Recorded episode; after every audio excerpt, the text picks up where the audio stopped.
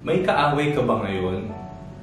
Ako po si Father Pierre Pareha at ito po ang ating segment, ang Daily Devotion, na kung saan tayo po ay magdarasal, magbabasa at magninilay kasama ng salita ng Diyos sa buong taon. Manalangin tayo. Sa ngalan ng Ama, ng Anak at ng Espiritu Santo. Amen. Halina, banal na Espiritu, liwanagan mo ang aming puso at isip nang maunawaan at maisabuhay namin ang iyong salita. Amen. Our Bible passage for today is from the Gospel of St. John chapter 14 verses 23 to 24 and I read it for you. Those who love me will keep my word and my Father will love them and we will come to them and make our home with them. Whoever does not love me does not keep my words, and the word that you hear is not mine, but is from the Father who sent me. Meron ka bang hindi kausap ngayon, nagtatampo sa isang tao, o kaya naman in-unfriend or blinak mo sa Facebook at sa mga social media dahil sa isang kadahilanan? Mayroon ka bang kaaway sa kasalukuyan?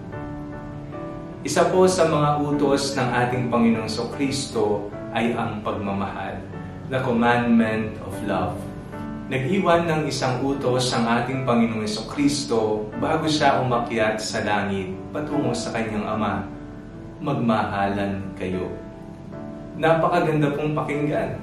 Magmahalan tayong lahat, wala nang gulo, wala nang away. Ngunit sa tunay na buhay, kung mapapansin po natin, tayo bilang mga tao ay nahihirapan sa utos na ito na ibinigay sa atin ng Panginoon. May inggit, may tampo, may hinanakit, may galit sa ating puso. Ngunit tandaan po natin na hindi ibibigay ng Panginoon ng isang bagay na hindi natin kakayanin. Dahil siya mismo, kung siya ay nandito sa lupa, pinagtaksilan siya, siya ay iniwan ng kanyang mga kaibigan, siya ay minaltrato, pinagbintangan, pinarusahan, nilitis, pinatay. Ngunit bago siya bawian ng buhay, pagpapatawad at pagmamahal pa rin ang kanyang sinabi, Father, forgive them for they do not know what they are doing. Naranasan ni Jesus at alam niyang kaya nating magmahal.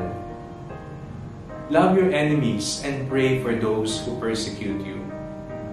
Pinagdarasal mo ba ang mga kaaway mo? Ipagdasal mo sila hindi na malasin sila sa buhay o magkaroon sila ng malubhang sakit o madapa sila o mabankrupt sila but you pray for their well-being, all the goodness and happiness here in this world. Maiksi ang buhay upang magtanim ng galit sa ating puso. Maiksi ang buhay upang hindi tayo maging maligaya sa mundo buksan natin ang ating isip, ang ating puso. Tayo mga Kristiyano. At kapag sinabing tayo mga Kristiyano, tayo mga tagasunod ni Kristo. Sumusunod tayo sa mga yapak ng Panginoon. Yapak ng pagmamahal. Yapak ng pangunawa. Yapak ng habag. Kung hindi man po natin magawang harapin ang taong nakagawa ng masama sa atin, sa ngayon, ang mainam na gawin ay ang utos ng Diyos, you pray for those who persecute you. You understand them. That is the Christian way. Manalangin tayo. Panginoon, tinuruan mo kami kung papaano magmahal sa aming kapwa. May sa buhay nawa namin ang iyong utos ng pagmamahal. Sa ngalan ni Jesus, na nagmahal sa amin. Amen. Sa ngalan ng Ama, ng Anak, at ng Espiritu Santo. Amen. Huwag niyo pong kalimutang i-like ang video nito, mag-comment po kayo, and share it with your family and friends. God bless you po.